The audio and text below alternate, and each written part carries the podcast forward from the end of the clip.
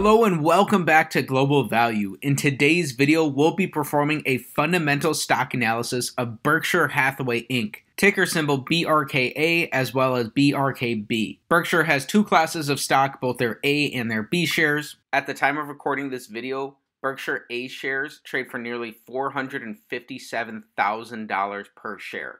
That is the highest dollar cost per share of any stock on the New York Stock Exchange. So, year to date, Berkshire is up about 2%. They were up significantly more to this, although that's come down in recent days. Over the past year, Berkshire is also up about 6%. Going back 10 years, Berkshire has returned about 15% compounded annually, nearly tripling your money there. And over the past 17 years, Berkshire is up about 10% compounded annually. So, right now, Berkshire's stock price is right between its 52 week high and its 52 week low. Berkshire Hathaway is one of the largest businesses in the world with a 677 billion dollar market cap. Just an absolutely huge business. It's amazing what Warren Buffett and Charlie Munger have been able to build, as well as the fact that they're still performing at a high level even at 92 and 98 years old. So, for some background about the business, Berkshire Hathaway, if you haven't heard of it, is a holding company with a wide array of subsidiaries engaged in diverse activities.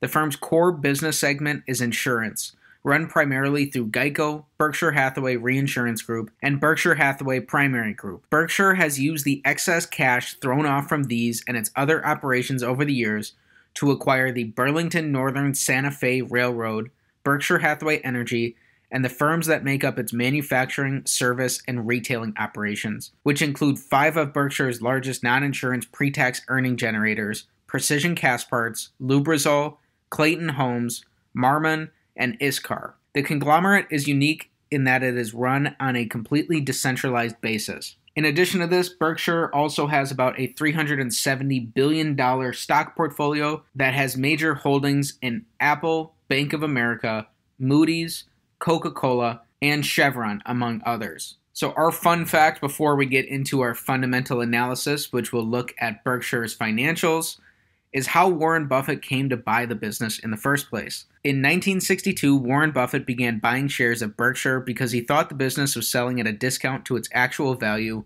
after noticing a pattern in the price direction of its stock whenever the company closed a textile mill. Eventually, Buffett acknowledged that the textile business was waning and the company's financial situation was not going to improve. In 1964, Seabury Stanton, Berkshire's CEO, made a verbal tender offer of $11.50 per share for the company to buy back Buffett's shares. Buffett agreed to the deal. A few weeks later, Buffett received the tender offer in writing, but the tender offer was only for $11 and 3 eighths, so $11.35 and a half cents. Buffett later admitted that this lower, undercutting offer made him angry. Instead of selling at the slightly lower price, Buffett decided to buy more of the stock to take control of the business and fire Stanton, which is exactly what he did, and the rest is history. So, with that history lesson, let's get right into Berkshire's financials and analyze this bad boy.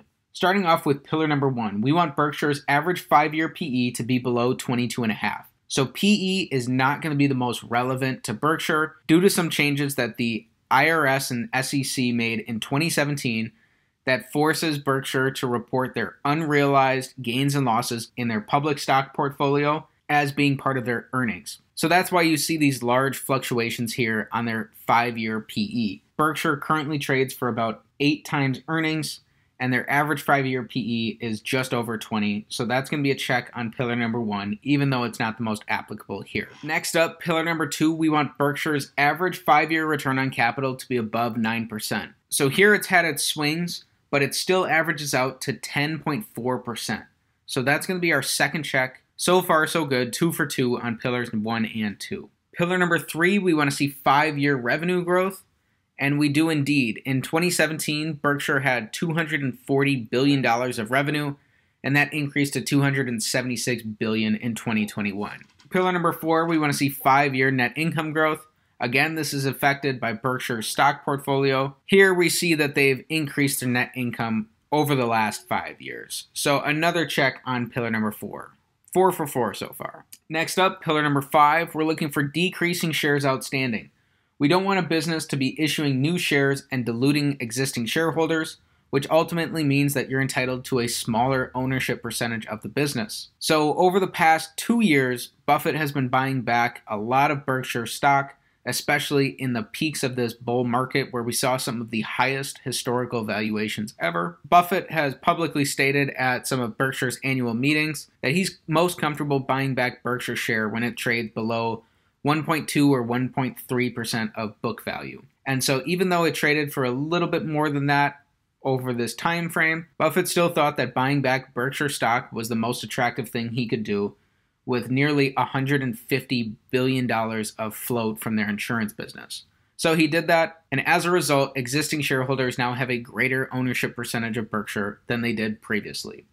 That's a check on pillar number five. Next up for pillar number six, we're looking for five year free cash flow growth. Free cash flow is the lifeblood of any business. It can be used to buy back shares, pay down debt, make acquisitions, reinvest in the business, and pay dividends, which Berkshire does not do. Free cash flow is this column in green here. So over five years, Berkshire has not grown their free cash flow. This is going to be our first X.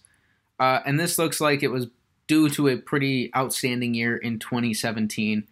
So not a lot to worry about here, even though that's our first X. Averaged out over five years, Berkshire produces about $26.5 billion of free cash flow in an average year. So that is simply monstrous there's really only a handful of businesses that do that in the entire world. So, pillar number seven, we want Berkshire's net debt to be below their average five year free cash flow multiplied by five. We're not going to show the chart. Instead, we're going to look at the actual highlighted numbers here. So, in the last 12 months, Berkshire has shifted its position from having negative net debt, which means that it would have had cash and equivalents left on hand after paying off all their debt. Now they actually have $13 billion of net debt, However, that is easily paid off with their free cash flow. Multiplying their average five year free cash flow times five brings us to $132.5 billion, which is 10 times the amount of net debt that they have. So Berkshire has an ironclad Rock of Gibraltar type balance sheet. Really easy check on pillar number seven. Finally, pillar number eight, the big pillar of them all, we want Berkshire's market cap to be below their average five year free cash flow multiplied by 20. So Berkshire currently has a market cap of $677 billion. So we do want to make an adjustment here, and that is that Berkshire has a nearly $370 billion stock portfolio. So if we backed out their stock portfolio, their market cap would be about $307 billion multiplying their average five year free cash flow of $26.5 billion times 20 brings us to a free cash flow valuation of $530 billion.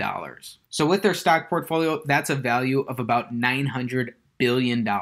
So, that's a huge check on pillar number eight. So, in summary, Berkshire checks the box on seven out of eight pillars. They have a solid foundation financially and they only miss on free cash flow growth due to an atypical 2017. Financially, Berkshire is one of the strongest businesses in America. They have an earning stream that's incredibly diversified, and they're still able to earn above average returns on capital. They're still growing, not to mention that they have $100 billion of float from their insurance business that Warren Buffett is still looking to be able to put to work. So, Berkshire is an ironclad battleship. It looks attractive based on its free cash flow profile and with the rest of the market in turmoil, Berkshire could be comparable to buying an S&P 500 index because of how large and how diversified it is. However, that's not a recommendation. Nothing in this analysis is a recommendation to go out and buy Berkshire stock. Warren Buffett himself has never recommended purchasing Berkshire stock to anyone. Instead, he recommends buying an S&P 500 index and dollar cost averaging into that over time if you're not willing to do the work and learn more about businesses in the stock market. If you are, I highly recommend starting with Berkshire's annual shareholder letters. They go all the way back to 1965 and have a treasure trove of business acumen and financial literacy in there. Also, a pretty easy way to get a better understanding of Berkshire is to watch through their annual shareholders meetings. They're posted on YouTube and they go back all the way to the mid 90s. Those meetings feature Warren and Charlie answering about every question you could imagine thrown at them related to Berkshire or otherwise. And one of the amazing things about studying Berkshire and really learning about Warren and Charlie as as people is that they've been able to accomplish these amazing financial results and at the same time, they're both pretty good guys as well. And they have a lot to say about how people can improve their lives. So that's it for today's fundamental stock analysis of Berkshire Hathaway Inc., ticker symbols BRKA and BRKB. If you enjoyed the video, please be sure to like the video, subscribe to the channel for more stock analysis videos, and comment down below what business you want me to take a look at next. Berkshire was a subscriber request, so thanks for learning about Berkshire and have a great day.